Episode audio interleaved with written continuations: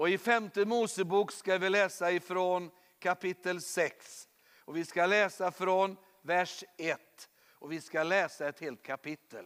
Visst är det underbart? Och nu är inte det hundra sidor, men, men det, är, det är en del versar. Men jag ber nu i mitt hjärta att du ska höra detta som ett ord ifrån himlen. Jag läser det, men det är ett ord ifrån himlen. Därför att det finns ett tilltal ifrån Gud in i det här ordet. Och Jag skulle vilja säga så här att det här är ett profetiskt ord till vägledning, till undervisning för alla i alla tider, men inte minst i vår tid.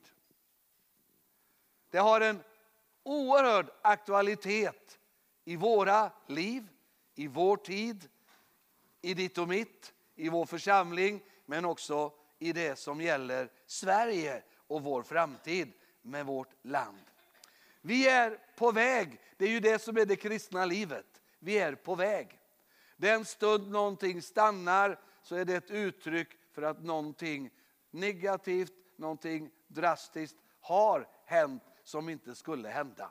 Du vet det första namnet på Jesus troende var inte kristna.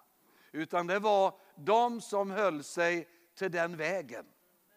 De som höll sig till den vägen. Det var en väg och på en väg så vandrar man. Och, och Jesus, det första han sa när han kallade lärjungar, det var följ mig.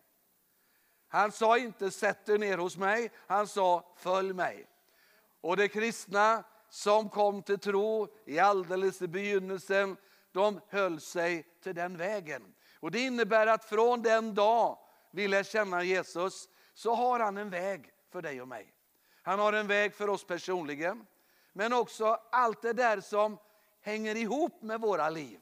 Därför att vi har, många av oss, relationer på olika sätt. Vi har en familj där vi kanske är barn. Vi kan också ha familj där vi är någon av föräldrar. Men vi har olika grenar utifrån det. Vi har en skolvärld vi lever i, vi har en arbetsplats vi lever i, vi har andra relationer. Det här ordet har en aktualitet i allt detta. Och låt oss nu läsa det, inte som Per-Åke Eliasson skulle läsa detta, utan som Herren själv skulle bara tala detta till dig här på förmiddagen. Detta är den lag, de stadgar och föreskrifter som Herren, er Gud, befallde mig att lära er för att ni ska lyda dem i det land ni går över till och tar i besittning. Om du alltså fruktar Herren, din Gud, du liksom dina barn och barnbarn och i hela ditt liv följer alla hans stadgar och bud som jag ger dig så kommer du att leva länge. Du skall lyssna Israel och följa dem troget så att det går dig väl och ni blir mycket talrika så som Herren, dina fäders Gud, har lovat dig. Ett land som flyter av mjölk och honung. Hör Israel, Herren är vår Gud. Herren är en. Du ska älska Herren din Gud av hela ditt hjärta, med hela din själ och med all din kraft. Dessa ord som jag idag ger dig ska du lägga på hjärtat. Du ska inpränta dem i dina barn och tala om dem när du sitter i ditt hus och när du är ute och går när du lägger dig och när du stiger upp. Du ska binda dem som ett tecken kring din arm. De ska vara ett kännemärke på din panna. Du ska skriva dem på dina dörrposter och i dina stadsportar. När Herren din Gud för dig in i det land han ger dig enligt sin ed till dina fäder Abraham, Isak och Jakob ett land med stora och vackra städer som du inte har byggt. Med välfyllda hus som du inte har fyllt. Med vattencisterner som du inte har huggit ut. Med vingårdar, olivlundar som du inte har planterat. Och du då äter dig mätt, då ska du akta dig för att glömma Herren.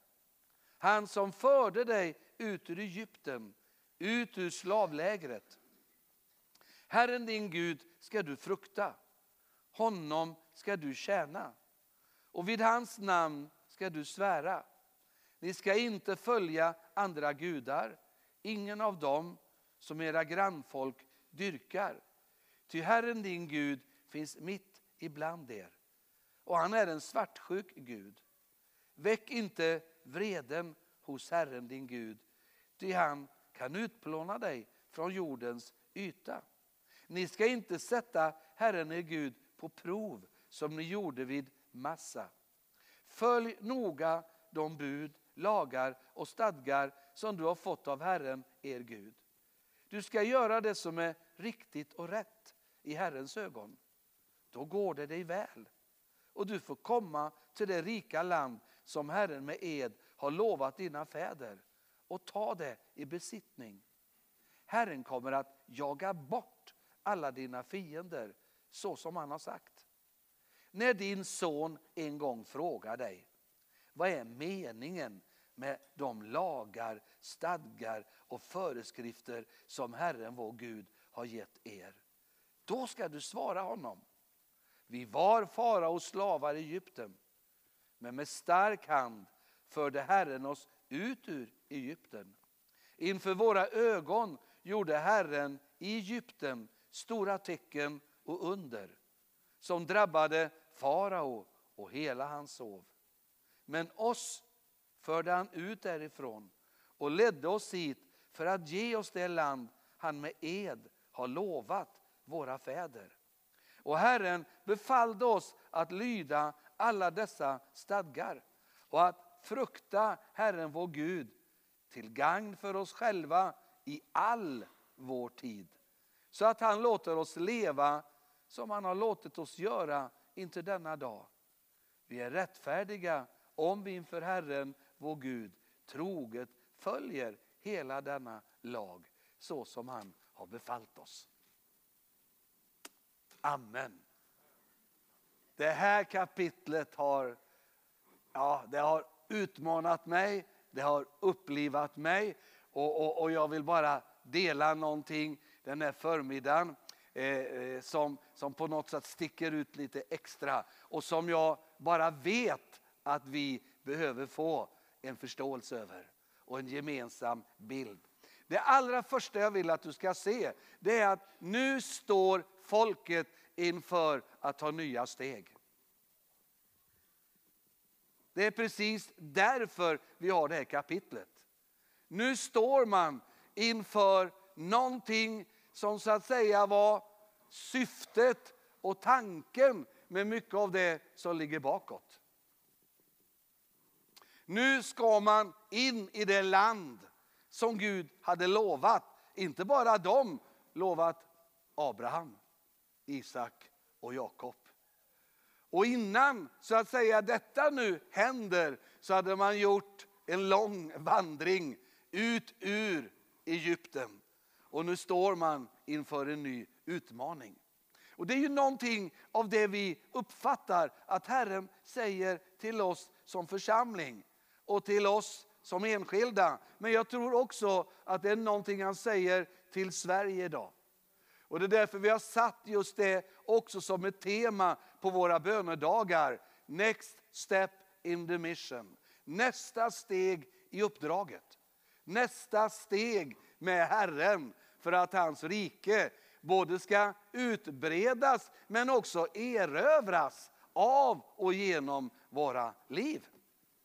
Och, det då som är så signifikativt här och som jag tror har det här profetiska över sig, det är att det finns någonting i detta som då gäller inte bara dem då, utan oss i alla tider. Att varje gång man står inför nya, avgörande, långsiktiga steg. Inte bara det här liksom ett största allmänt, ja, jag tar ett beslut, går till ICA och handlar istället för Konsum. Utan det är liksom avgörande beslut som ska tas i våra liv. Gud kliver in, manar oss på ett liknande sätt som han en gång gick förbi några lärjungar. Du läser om detta i Nya Testamentet. Och när han går förbi dem så säger han bara, följ mig. Han bara klev rakt in i deras liv och sa, följ mig så ska jag göra er till människofiskare. Ingen av dem hade ju en aning om vad som låg i det steget. Det förändrade inte bara deras liv eller deras familjer. Det förändrade en hel värld för alltid. Och Det var lite det jag var inne på förra söndagen också. Just detta hur viktiga beslut är i våra liv. För vad som kan ske eller uteblir att ske. Om inte gensvaret finns där när det befinnas där. Jag är övertygad om att de flesta som svarar och gensvarar på Guds vilja har väldigt lite bild och förståelse över vad det egentligen kommer att innebära i förlängningen. Men man har ett vittnesbörd om allvaret. Man har vittnesbördet, man känner inom sig, det här, det här har stor, stor betydelse för mig att jag fattar rätt beslut. Och när vi sedan har fått börja fullfölja det där beslutet så ser vi att det öppnar upp en helt ny dimension av liv. Och det tar oss en resa vi annars aldrig hade kunnat planera in våra liv på. Och det är likadant här. Nu gäller det ett helt folk. Och jag tror att jag kan säga frimodigt, jag tror att det här ligger som ett tilltal över svensk kristenhet idag i Sverige. Gud vill någonting mer än det vi ser. Därför att han har bestämt sig för någonting annat. Han har talat om att Guds eld, hans eld ska brinna från norr till söder, från öster till väster. Han har talat och sagt att tusentals åter tusentals människor i vårt land väntar på att få höra evangeliet till frihet för deras liv. Så det finns någonting i Guds hjärta som han önskar att hans folk ska höra och gensvara på. Och det är lite av det som vi möter också här. Men när han då liksom klargör för dem att nu står vi inför det här steget, då är det två framförallt saker som sammanfattas i två ord som han lyfter upp framför allt annat. Och det är något av dem som jag vill koncentrera mig på idag. Det första det är att han signalerar, förankra er bakåt. Förankra er bakåt. Han talar om att gå framåt. Men innan de ska ta de där stegen framåt så säger han, det som kommer att göra att det håller hela vägen. Det som kommer att göra att det här blir det jag säger, säger Herren, det hänger med hur förankrade ni är bakåt. Bakåt i det han har talat. Och bakåt i det han har gjort. Det finns ingenting som är så lätt som att tappa det som var begynnelsen i våra liv. Det är ju detta vi möter i Uppenbarelseboken. Då talar Gud till olika församlingar. Till en av de församlingarna så säger han, varför har du tappat din första kärlek? Varför har du tappat det som du gav ditt liv för? Hur kunde du förlora det som tog hela din uppmärksamhet, det som tog allt ditt engagemang? Hur kan det som brann inte längre brinna? Hur kan det som var en passion inte längre vara en passion? För Herren är det en stor fråga. Men för oss så vet vi att det är mångas erfarenhet. Och det kan det vara också i våra liv. Att det som en gång vi var beredda att betala pris för, är vi inte beredda att betala ett pris för idag. Det vi förut inte egentligen såg som några större hinder, ser vi idag som jättehinder. Det som vi inte alls kunde tänka oss var så mycket att förlora, är helt plötsligt någonting som har ett stort värde för oss i våra liv. Så då säger Herren, ni måste förankra er i det som är det viktiga i tillvaron. Därför att vår förankring kan ju, det är ju det här som är så, ska vi säga, utmanande med Bibeln. Den, den beskriver våra liv genom de här personerna som vi möter där. Jag sa att Jesus mötte några lärjungar. Han kallade dem och de började följa honom. Men fast de följde honom, var nära honom, hörde honom, såg honom i alla de under och mirakler han gjorde, så såg man att mitt i det där livet med honom levde man sitt eget liv. Och det livet, det var mer intakt och verkligt än det andra. Så det egna livet hade man större förståelse för och insikt i än det där livet. Och det är det du möter genom hela evangelierna. När du läser om lärjungarna så läser du om dina och mina utmaningar i vår efterföljelse med Jesus. Hur lätt det är att mitt i närheten av honom, mitt i alla förutsättningar, mitt i alla möjligheter, ändå på något sätt komma in i en bubbla. Då jag lever där, men ändå i mitt eget liv. Och det handlar ändå om mitt liv. Istället för att jag gav det till honom. Och det är det man upptäcker efterhand. Att resan från att man har sagt jag ger dig mitt liv till vi gör det, den är ganska lång. Den resan är ganska lång och den är ganska utmanande. För man trodde man hade gjort något man inte ens var i närheten att göra. Och det, det är lite det här då som han, han, han liksom säger så här att vi måste förankra oss för att bakom det här nu, alltså bortom det här steget väntar ju en ny verklighet. Och den verkligheten har ju ett innehåll. Och den har utmaningar. Den har vägskäl. Naturligtvis möjligheter.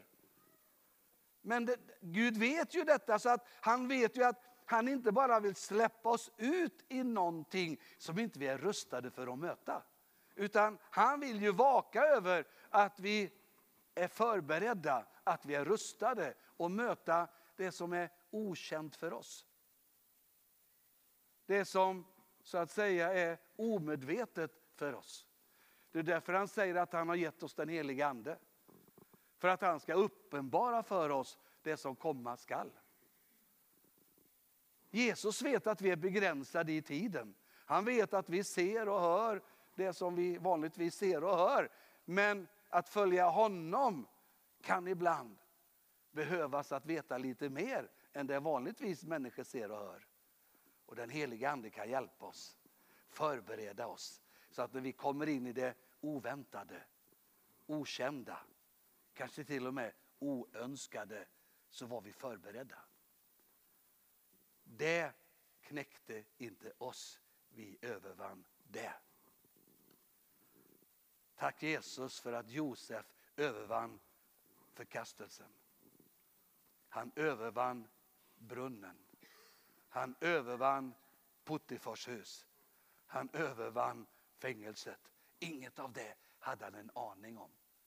Han fick bara profetiska bilder, profetiska tilltal om nästa steg för hans liv. Och han sa ja i glädje och hade ingen aning om vad han sa ja till. Och helt plötsligt dundrade livet in med allt detta som jag precis sa.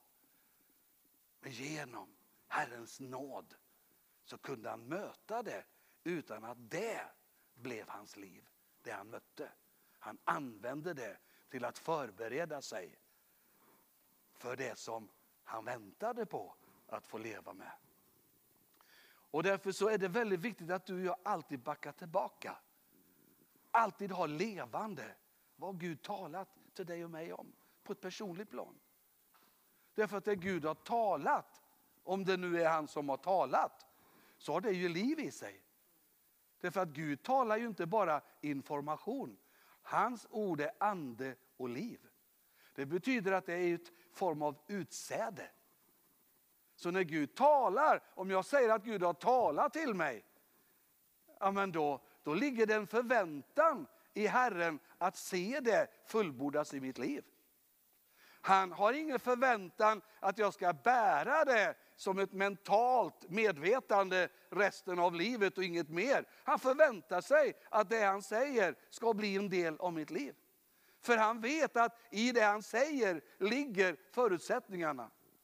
Men han är beroende av, den, av dem som han säger det här ordet till. Och det är därför han talar om jordmånen. Att vi behöver leva med det han säger på ett sådant sätt att det får förutsättningar. Du vet om jag lever mitt liv i medvetna val och beslut som jag rullande tar år efter år, som fullständigt går stick i stäv med det han har sagt. Ja, då underlättar jag ju inte för mig själv att få se det han har sagt fullbordas. Utan någonstans så ligger det ju i just det perspektivet om, om Gud har sagt det här. Jag menar i mitt eget liv, jag har nämnt det eh, någon gång tror jag för dig. Alltså det, det första jag fick höra som ett ord ifrån himlen, det var ju i samband med att jag då lämnade mitt liv åt Gud och sa att jag ville följa honom. Så hörde jag inom mig och fick det bekräftat på ett oväntat sätt, förkunnare. Och när jag levde med det så var det ju först en brottningsmatch för jag kom ju från en helt annan, ett helt annat håll. Än att detta liksom hade liksom någon, ja, hade aldrig funnits i min värld. Men helt plötsligt så började det ordet göra anspråk på mig. Och helt plötsligt började det göra anspråk på vad gör jag av mitt liv om detta ska kunna bli en verklighet. Och det är klart att det tog ett år, det tog ett, ett Eh, drygt ett år innan jag riktigt kunde utkristallisera vad det skulle leda till för personliga beslut i mitt liv. Som kunde förbereda mig för att bli den goda jordmånen. Och så började jag ta olika beslut i mitt liv.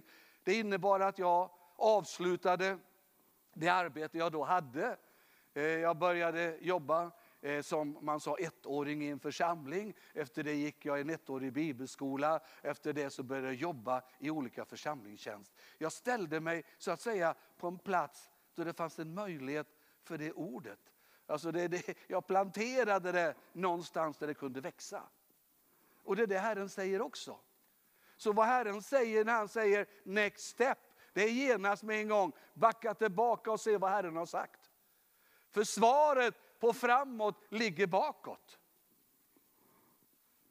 Det ligger en uppenbarelse många gånger av vad nästa steg egentligen innehåller och innebär genom att backa tillbaka och fråga vad Herren talar till mig om och hur har jag förvaltat det ordet? Hur har jag hanterat det ordet? Hur har jag valt under mina, så att säga, förutsättningar med tid, resurser och beslut?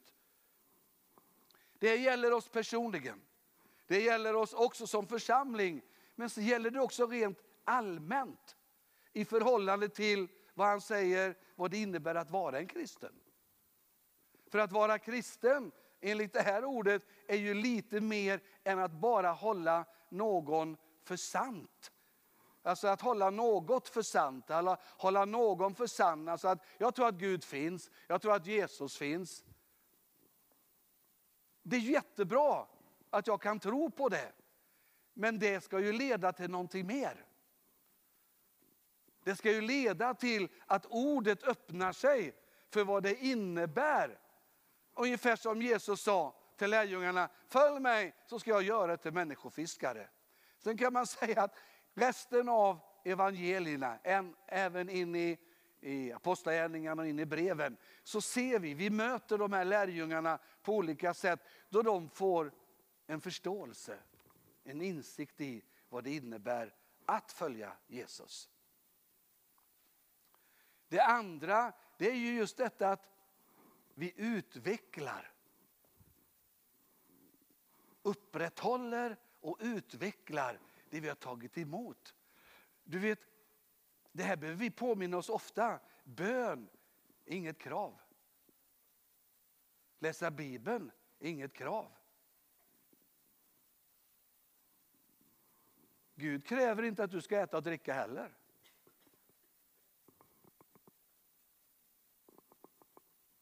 Han säger inte så att du är mig olydig om du inte äter. Han säger inte så att om du slutar att äta om du slutar att dricka så är du olydig mot mig och så får du mig emot dig. Nej, han säger bara att du tar livet av dig. Det är ju det han säger, du tar livet av dig. Och därför har han ju välsignat oss med det som kallas för hunger och törst. Tänk att han lägger ner sådana där välsignelser för att hjälpa oss, att påminna oss, jag behöver äta och dricka. Ja, men det är likadant med bönen och ordet. Men du vet, vi kan ju precis som många av oss, barn eller vuxna då, vi kan ju, ska vi säga, möta hungern och törsten på olika sätt. Va? Jag kan äta och dricka det som faktiskt inte är mig till en fördel. Det är vätska, det är mat, men det kanske heter godis. Eller dålig mat. Jag menar det, det är ju inte bara att jag på något sätt ska släcka törsten eller dämpa hungern som är poängen, utan det är ju att hungern och törsten får leda till att göra det rätta. Äta rätt mat och dricka rätt saker. Och gör jag det så kommer, så kommer det att betjäna mig. Och när det betjänar mig, det är det som är så fantastiskt. När vi äter det vi ska äta och dricker det vi ska göra, så är plötsligt kommer en styrka. Har du märkt det? Man får kraft. Och slutar man så känner man att oj, den kraften är inte lika påtaglig. Ja, men det är likadant med bönen och ordet. Du vet, om inte bönen och ordet har sin självklara plats så blir vi trötta. Och du vet, om vi redan blir trötta av det och dessutom ska möta vad då? Trycket i denna världen. Då är det ju inte bara arbetsamt att ta sig fram, vi ska upp så här också. Och det här har vi lite ibland svårt att hänga med på. Och så säger någon då så här, ja, ja, ja, våran pastor han är hopplös, han bara tjatar, be så blir det bättre. Prisa Gud så blir det bättre, läs ordet så blir det bättre. Jag orkar ju knappt överleva, hur ska jag orka göra det också? Då har man ett tankefel. va? Då har man inte förankrat sig i det rätta i det allmänna vad det innebär att vara kristen. Han säger så här att om du ber, vad händer då? Du får. Om du ber, vad händer då? Du finner saker. Om du ber, vad händer då? Du får genombrott. Men om du inte ber, vad händer då? Ja, ingenting av det i alla fall. Och det är ju likadant med Guds ord. Vad är Guds ord? Det är vägledning, det är svar på frågor. Det är viset ifrån himlen. Det är hjälp att välja rätt. Det avslöjar motiv. Guds ord är ju det tvegade svärdet. Det tränger igenom, det åtskiljer vad som i mig är själiskt. Och det själiska kommer aldrig leda mig rätt. Och det andliga, och det andliga leder mig rätt. Men det står också att det blottlägger och uppenbarar hjärtats uppsåt och tankar. Du vet Petrus, han var övertygad om att han ville rätt, för att han var ju till och med smord av den helige ande. Och han som var smord av den helige ande kan väl inte vilja fel saker. Tänk att det är möjligt. Tänk att en som är smord av Gud genom den helige ande och ser det ingen annan såg kan vilja fel saker.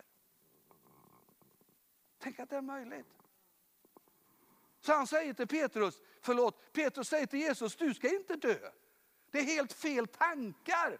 Ja, men det är inte bara att jag ska dö, säger han, du kommer också förneka mig. Aldrig, säger han. Du är helt borta Jesus. Tänk att man kan vara så helt fel. Varför då? För det är fel på insidan. Hur får man rätt på insidan? Genom bönen, genom ordet och trons lydnad det är att förankra sig bakåt. Du vet, vi kan ju bli lurade. Du vet, I början, när jag var nyfrälst, hade man ju kamp på allting.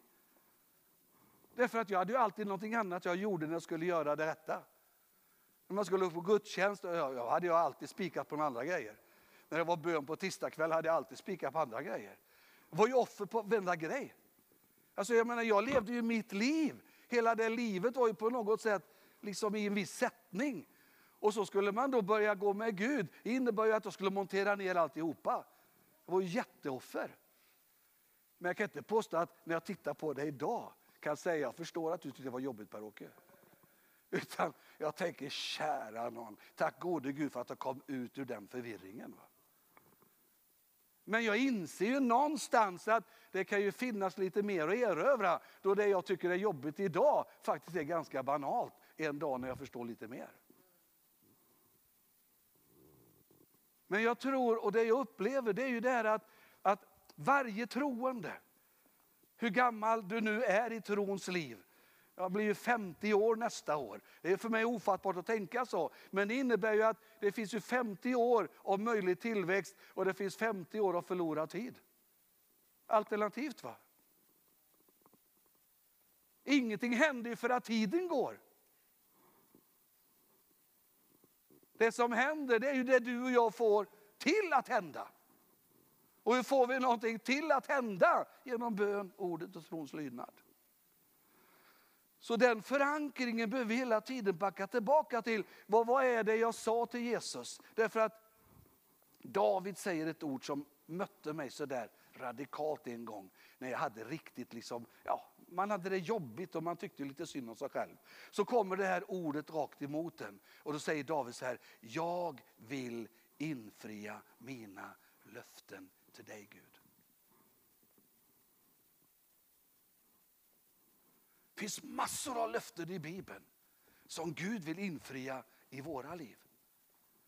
Men det finns också en annan del av livet. Då Gud tar oss på allvar.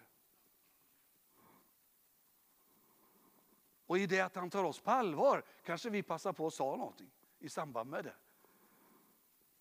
Jag har berättat det för dig också att ungefär knappt ett år. Jag kom till tro på hösten. Och sen sommaren därpå så var det en utmaning i ett möte där någon sa att ikväll är det en inbjudan. Jag tror inte den gäller alla men det gäller några. Och den inbjudan är, vem vill ge sitt liv till Jesus? Villkorslöst, förutsättningslöst. Och jag tänkte mig en gång, det vill jag.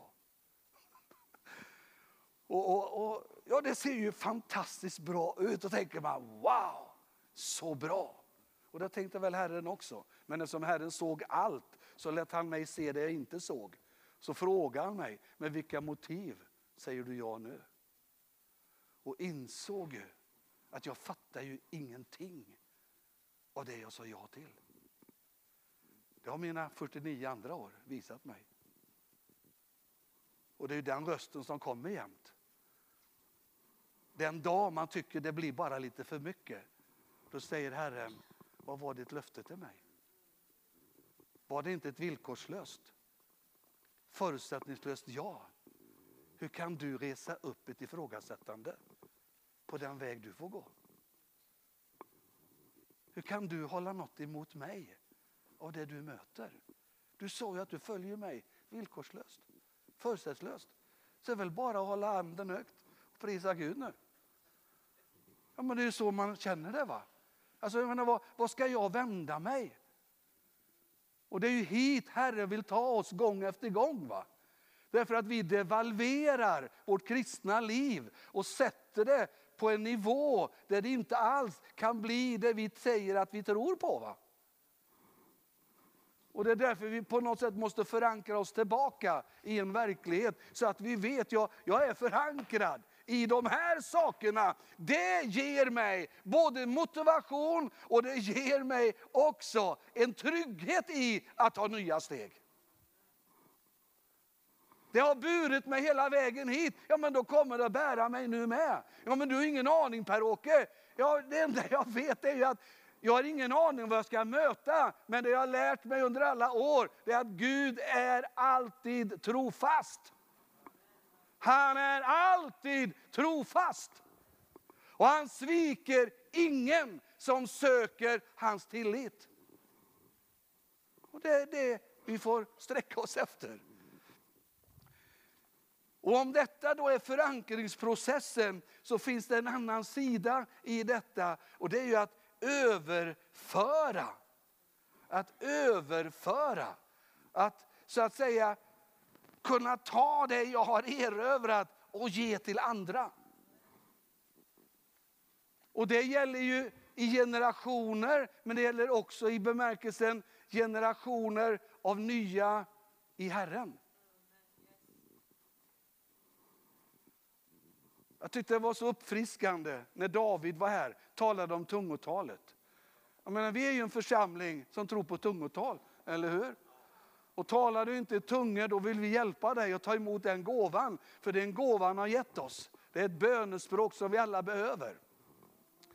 Men hur utvecklar vi det med tiden? Har du en medveten tanke? Har du en medveten bön? Har du en medveten strategi hur du ska utveckla ditt bönespråk? Har du inte det, börja idag. Börja idag. Hur börjar jag då? Ja, men börja spela in dig, hur du låter. Så tar du dem ett antal år, nu kanske det är för sent då. Kan vi, det skulle vara intressant att veta hur, hur du lät för tio år sedan, hur det lät för 20 år sedan. Men om vi låter exakt likadant, då kan jag bara säga att då har vi begränsat den heliga ande.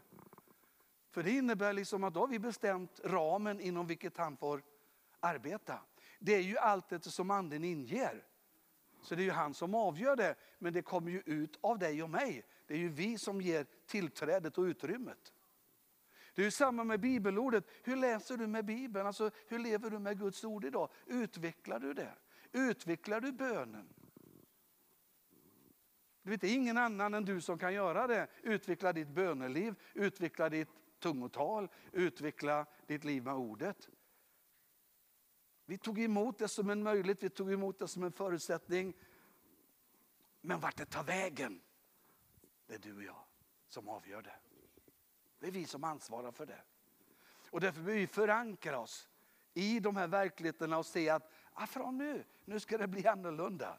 Nu ska det bli annorlunda. Ben ihop som makar, ben ihop som familjer. Ja, men ta de stegen och få det att börja spränga gamla gränser. För annars är det svårt att överföra. Du vet när man ska överföra någonting, för det är det han talar om här.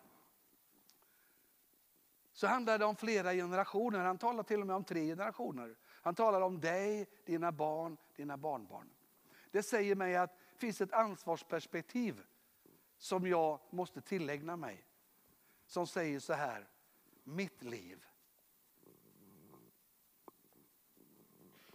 förväntar sig Gud av mig. Att jag ska kunna leva på ett sådant sätt att den passion som finns i mig, de beslut som finns i mig, de prioriteringar som finns i mig, de värderingar som finns i mig ska kunna gå i arv i barn och barnbarn. Och det kan jag inte lämna över åt dem. Jag har ett ansvar där. Och har jag ett ansvar har jag förutsättningar. Men vi kan ju också ta det i andra lägen, nyfrälsta. Och andra som är ofrälsta som ska komma in i tron. Du vet, ska man överföra någonting så är det två viktiga punkter. Jag måste ha något att överföra. Jag måste ha någon att överföra det till. Och då kommer de här fruktbara relationerna in. Det finns väl ingenting som är så underbart som att hitta den här mötesplatsen.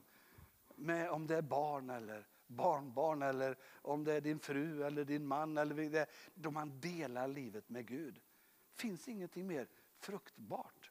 Då man bara delar livet. Det här talar Jesus med mig om.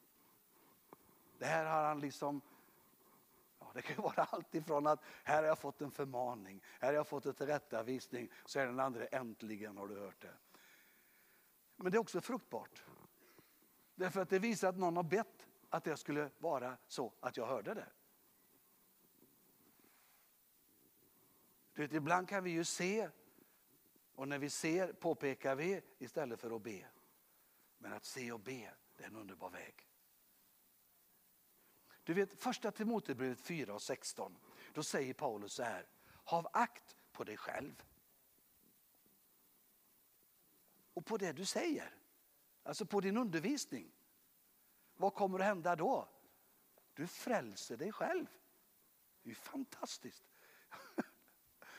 Och, och frälser då, det betyder ju inte bara i bemärkelsen att jag då har en biljett in i evigheten. Utan det är ju att frälsningens liv, för frälsningen är ju inte bara en händelse, en upplevelse, det är ju en vandring. Det är att frälsningen kan då göra med mitt liv som är tänkt, upprätta mig. Då säger Paulus, om du har akt på dig själv, om du, om du liksom har en medvetenhet, om du har en uppmärksamhet över ditt eget liv och, och det du lever med, utifrån gemenskap med Gud, utifrån kopplingen till Guds ord, livet, livet med bönen och ordet. Om du lever med det på ett sådant sätt som ordet undervisar, då kommer det radikalt att förändra dig. Inte bara så, så att du blir förändrad, utan att alla de som hör dig blir det. Det är det som är så fantastiskt. Det betyder att allt jag erövrar, det är ju det, då har jag ju något att överföra. Och då ligger det en förankringsprocess i detta, att jag, jag backar tillbaka. Hur har jag det med Jesus? Älskar jag honom? Gör jag det? Vilka uttryck tar kärleken till honom? Hur möter jag livets utmaningar i relationen till kärleken till Jesus? Håller jag saker emot honom istället för att vända om? Alltså, du vet, någon gång så måste vi alltid ställa oss på de här platserna för att det finns, det finns så mycket ska vi säga, tråkiga saker vi lever med som vi aldrig skulle behövt leva med om de här processerna har ska vi säga, sin dagliga pågående process. Om man då landar i, i, i, några konkreta ord här, så du får med dig det också. Vad är det vi i första hand ska överföra? Det är det som har utmanat mig allra mest. Det är inte teologiska tankebanor. Det är älska Gud av hela ditt hjärta. Älska Gud av hela ditt hjärta. Av hela din själ. Av all din kraft. Det är det vi ska överföra. Vi ska inte bara göra oss kända med någon eller något. Vi ska överföra en verklighet och vad är det? Min kärlek. Och vad är min kärlek till Gud? Hela hjärtat. Det betyder ju att det kan vara halva. Det kan vara 25 procent eller 60. Bara det finns något är ju underbart, men låt det utvecklas. Vet, det är ju detta som Jesus säger när han säger så här. Sammanfattning av hela lagen, vad är den? Älska Gud av hela ditt hjärta, av all din kraft, av hela din själ. Där i sammanfattas hela lagen. Man behöver inte vara... Man behöver inte gå liksom tusen skolor för att fatta det här. Va? Utan det, det, det är en verklighet. Va? Det är en verklighet. Men det är den verkligheten vi ska överföra. Och så står det så här att dessa ord som jag idag ger dig ska du lägga på hjärtat, inte på hjärnan.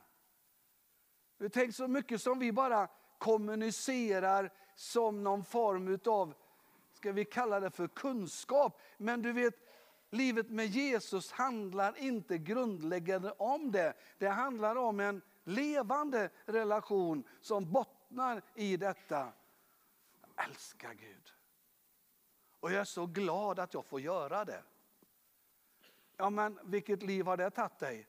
Ja, det har varit verkligen mycket, men jag kan bara tänka så här. Hade jag inte gått med Gud så ja, då bävar jag ännu mer för det liv jag skulle fått utan honom. Och med det hade jag inte haft något hopp och ingen framtid under tiden. Det har jag hela tiden. Ett hopp och en framtid. Halleluja. Du ska lägga det, du vet, det judiska folket, de, de, de vet ju inte till sig hur de ska göra saker liksom för att vara noggranna. Va? För att här säger han då liksom så här att du ska inpränta dem med dina barn, tala om när du sitter i ditt hus, när du är ute och går, när du lägger dig och när du stiger upp. Vad handlar det om? Det är att du ser att Bibeln är inte bara till för gudstjänsttid, den är till för vardagsliv. Alltså platsen är vardagslivet, arbetslivet, alla praktiska sysslor, ordet. Det, det, det är där jag får förståelsen vad som pågår i mig, vad som inte ska pågå i mig eller vad som skulle behöva pågå i mig. Allt det där kan jag läsa i ordet. Och därför behöver ordet bli en självklar del av mitt liv. Det ska inte vara, alltså det, det ska inte bli det här liksom att jag lever mitt liv efter bästa förmåga och sen någon gång under veckan så går jag in i en helig stund och läser Bibeln. Så har faktiskt inte Gud tänkt sig. Va? Utan han har tänkt sig att du ska ta med dig där. Och när du har jättejobbigt på jobbet, vad säger Herren om det då? Det kan du få reda på här. Tänk att det finns svar på allting här. De svaren är ju inte alltid de mest underbara att ta. Därför att de har med sig en del andra saker. Det kanske behövs en förändring, det kanske behövs en korrigering. Eh, men du vet, allt Gud säger är möjligt. För att han är trofast. Va? Sen står det så här då att du ska binda dem som ett tecken kring din arm. Och då innebär det liksom att om du ser då ortodoxa, alltså ultraortodoxa judar i Israel, så, så går de där vid västra muren och så snurrar de sådana här band omkring armen. Det är liksom för att gensvara på det här bibelordet. Och så har de en liten fyrkant i ett pannband här. Och det är också för att gensvara på det här ordet. Och så sätter de de här små skriftrullarna på dörrposterna när du går in genom dörren. Alla de där sakerna, det är liksom att de vill visa att de gör det här. Och det är inget fel i det, men det var inte det han menade. Utan vad han menade, vad Gud menade, det är att armen, vad talar det om? All din kraft. All din kraft. Vad talar det här om? Allt ditt förstånd. Allt ditt förstånd. Vad talar dörrposten om? Vad du släpper in och släpper ut. Va? Alltså vad är det som, vad, vad släpper du in i ditt liv? Vad tillåter du i ditt liv?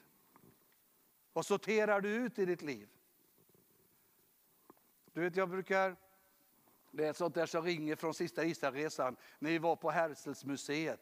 Det stod bara en liten rad på en vägg bland mycket, mycket annat, men det bara kröp upp framför mig och, och det, det, lever i mig hela tiden. Och då säger han detta om en nation, men man kan också säga det till en församling, man kan säga det till en familj, man kan säga det till en individ. Och då, då sa han så här att en nation ska aldrig, får aldrig värderas utifrån bara vad den gör. Utan utifrån vad den tillåter.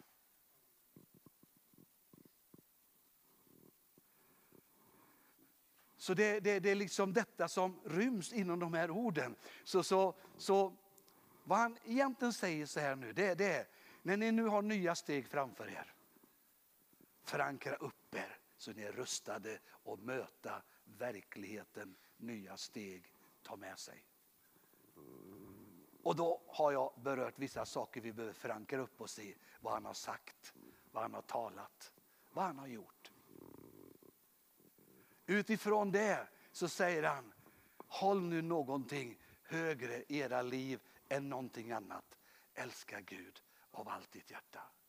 Låt det få bli din sång, låt det få bli din melodi för resten av livet. Jag vill älska honom av hela mitt hjärta. Jag vill älska honom av all min kraft, av allt mitt förstånd. Och jag vill göra detta i det totala livet. All kraft den vill jag ge till det jag uppfattar att Herren vill jag ska välja. Allt mitt förstånd vill jag använda på ett sådant sätt som han tänker blir till nytta för honom, hans rike och naturligtvis inklusive mig själv. Och detta över att vaka lite mer över. Vad kommer in och ut i vårt hem? Vad kommer in och ut i vår familj? Vad kommer in och ut i vårt äktenskap? Vad finns där? Finns det saker jag behöver lyfta ut? Finns det saker jag behöver kalla in? Ja, det är egentligen det det handlar om. Det är egentligen det som Herren talar om här.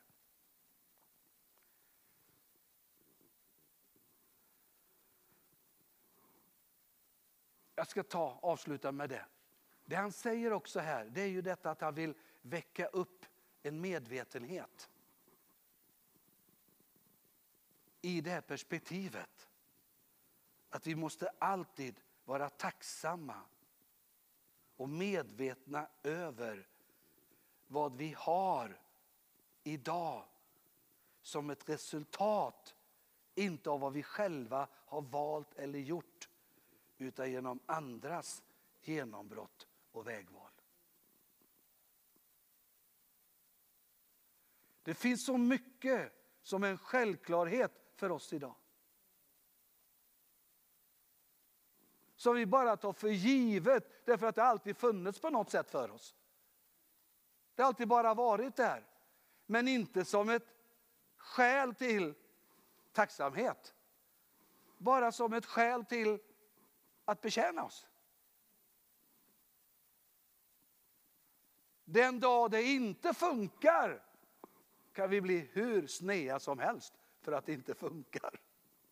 Men du vet, han säger ju så här, Herren. Du vet om du går ner här. Vi läser därifrån den tionde versen. När han för dig in i ett land med stora och vackra städer som du inte har byggt. De står där. Med välfyllda hus som du inte har fyllt. Med vattencisterner som du inte har huggit ut. Med vingårdar och livlundar som du inte har planterat. Då ska du akta dig för att glömma Herren. Då ska du akta dig för att glömma tacksamheten. Du vet, vår tid den är individualistisk.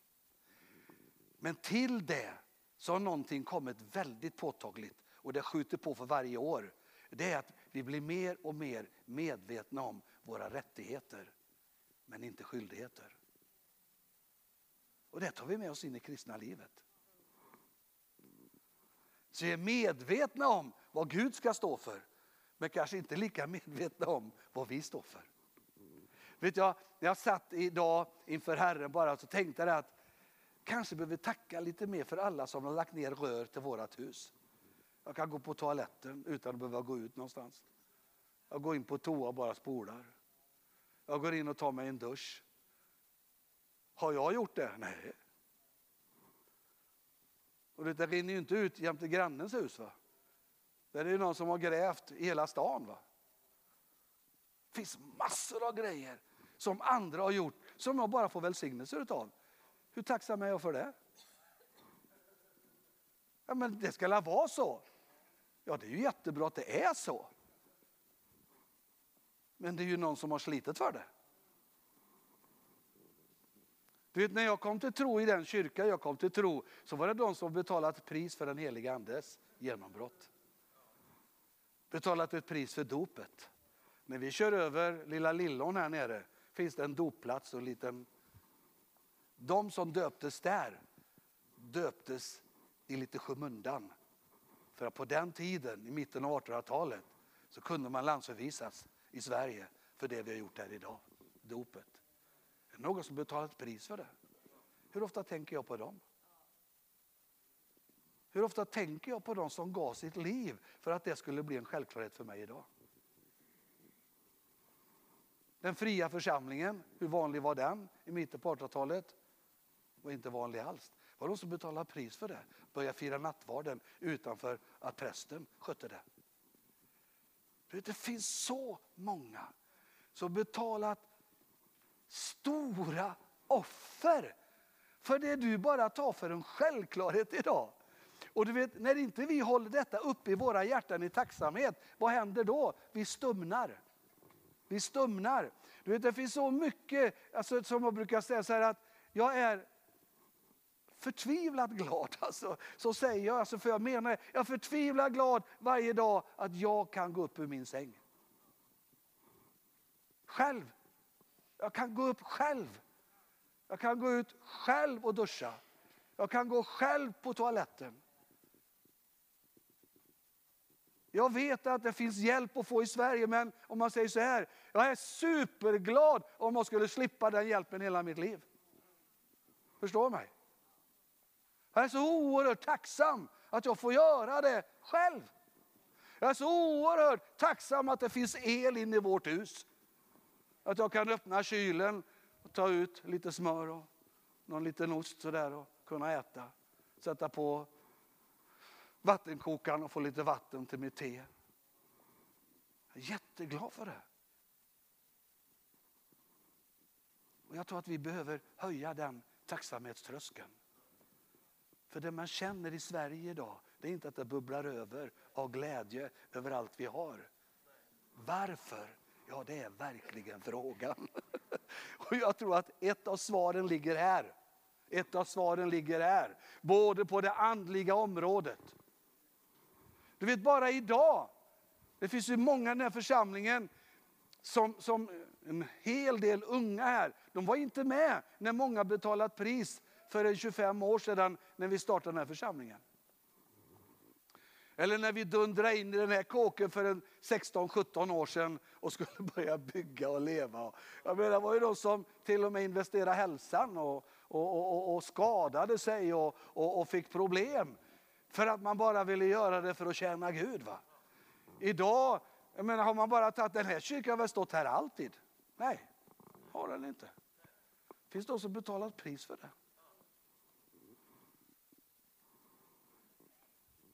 Det här är att förankra sig. Det här är också liksom att överföra. Du vet alltså det, det vi måste överföra på våra barn. Det är just detta att det du tar för självklart är inte självklart för alla. Så glädjen, tacksamheten får börja flöda. Jag är så tacksam för att jag fick den uppväxten som jag fick. Det var att man alltid blev påmind, Per-Åke. Det du inte tackar nu för skulle andra vara tacksamma för. För de har aldrig fått det.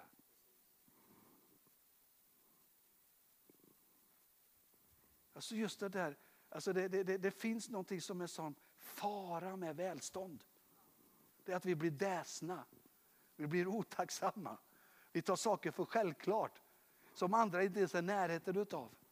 Det finns miljoners, miljoners, miljoner människor som skulle tro att himlen hade landat om de en dag fick kliva in i ditt och mitt liv. Och vi tycker det bara är jobbigt.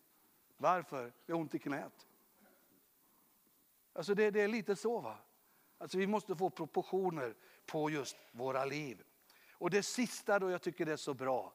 Det sista så säger, det är som att han vill täcka upp allt Herren. Så säger han så här, när din son en gång frågar dig. Alltså det innebär när den yngre kommer till den äldre och frågar dig, vad är meningen med allt det här?